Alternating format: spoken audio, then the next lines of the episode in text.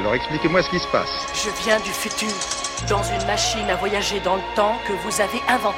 Vous êtes fou, mon petit. Ça marche à l'électricité, mais il faut une réaction nucléaire. Une pression en avant et la machine se déplace vers le futur.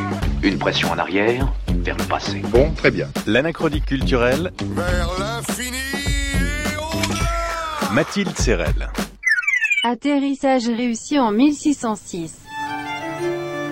Tell me, my daughters, since now we will divest us both of rule, interest of territory, cares of state, which of you, shall we say, doth love us most? Qu'est-ce donc que ce roi lire Une tragédie? Une comédie? Une cochonnerie? Assurément, la pièce que viennent de présenter William Shakespeare et la troupe des Kingsmen au palais de Whitehall à Londres est la première à se situer dans une Grande-Bretagne aussi archaïque. Et le résultat est particulièrement barbare. Notamment cette scène où le comte de Gloucester se fait énucléer par un serviteur du duc de Cornouailles.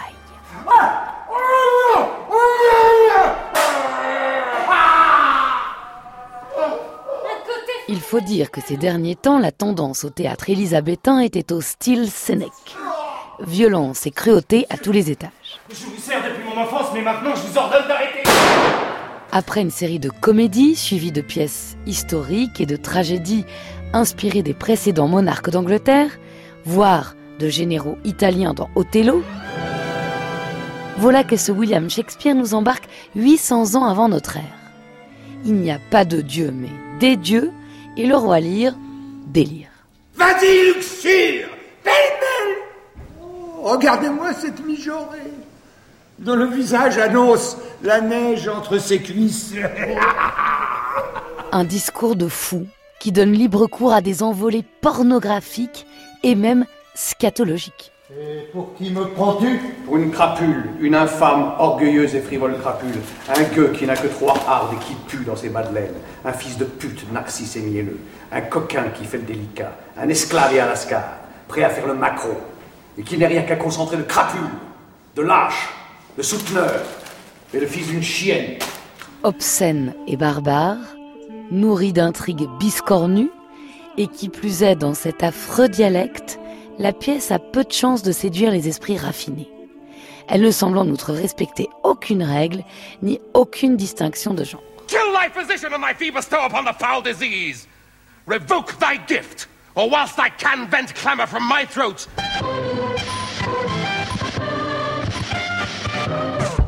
Ma part, j'ai l'intention de faire un voyage dans le futur. Transportation réussie. Vous êtes de retour au 21e siècle.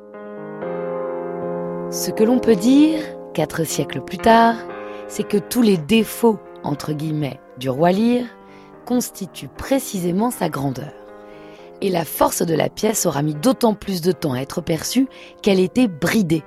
Jusqu'en 1841 en Angleterre et bien plus tard en France, ce n'est pas Shakespeare qui était joué, mais un roi Lear adapté, expurgé, uniformisé et simplifié. Or, en transcendant toutes ces limites du goût, le roi Lear originel s'est révélé la meilleure tragédie que personne ne pourra jamais écrire, selon l'immense critique Georges Bernard Shaw.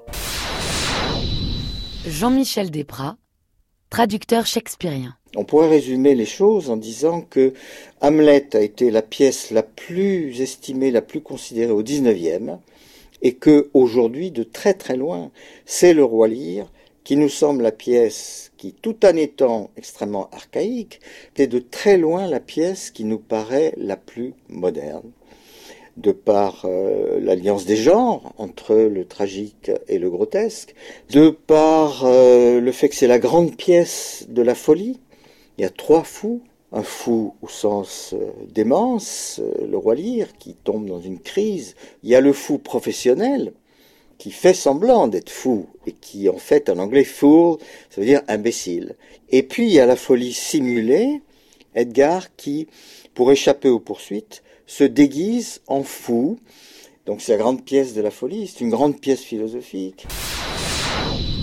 Michel Foucault. Au XVIe siècle, au début encore du XVIIe siècle, on peut dire que la folie vivait à l'état libre dans la société.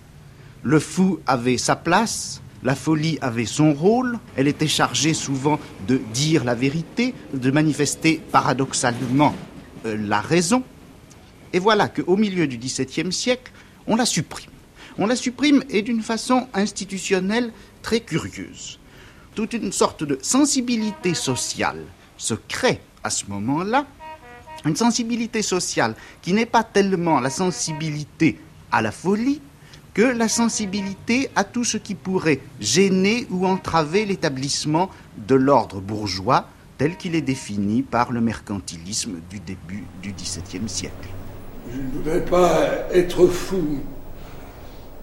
Ciel clément, laisse-moi ma raison. Le roi Lear, subversif et hybride, profondément inclassable, contient en lui une pensée qui nous mène au moins jusqu'à Michel Foucault, en passant par le Dieu est mort de Nietzsche. L'élément le plus important, je crois, aujourd'hui, c'est que c'est une pièce sans Dieu. Alors que les grandes tragédies shakespeariennes font appel à un surnaturel, Hamlet avec euh, le spectre du roi, Macbeth avec les sorcières, il n'y a pas de Dieu dans le roi Lear, à cause, au départ en tout cas, de la date à laquelle la pièce est censée se situer. Donc ce sont les dieux qui sont invoqués, les dieux païens on suppose, tout autant que God. Et la caractéristique majeure, ce qui en fait une pièce très moderne, sans la solliciter outre mesure, c'est que les dieux ne répondent pas. Attention. Et plus que tu ne montes, parle moins que tu ne sais, prête moins que tu n'as. Il est ventriloque. Chevauche plus que tu ne marches, apprends plus que tu ne crois, risque moins que tu ne gagnes. Ventriloque ou vitranloque Troc vilain troc. C'est proche du théâtre de l'absurde de Beckett, sur le sens même de l'existence, puisque c'est une existence que les dieux ne cautionnent pas, ne critiquent pas, ils sont absents du monde. Les hommes se débattent avec leur euh, douleur individuelle, avec une, apparente structure de moralité médiévale, c'est-à-dire les bons et les mauvais, et en fait une dialectique beaucoup plus complexe. L'inanité du pouvoir, euh, cette humanité réduite à des oiseaux de proie, à des, bêtes qui s'entre-dévorent. C'est quand même un peu l'image du XXe siècle, sans parler du XXIe qui s'annonce encore pire. Théâtre de l'absurde sur le sens de l'existence, philosophie de la rupture permanente, violence archaïque, y compris sexuelle, histoire parallèle, mélange des genres et des registres, ça ne vous rappelle rien? Si Shakespeare alimente toute la future dramaturgie des séries, le roi Lear donne sa source à la plus shakespearienne d'entre elles, Game of Thrones. Winter is coming.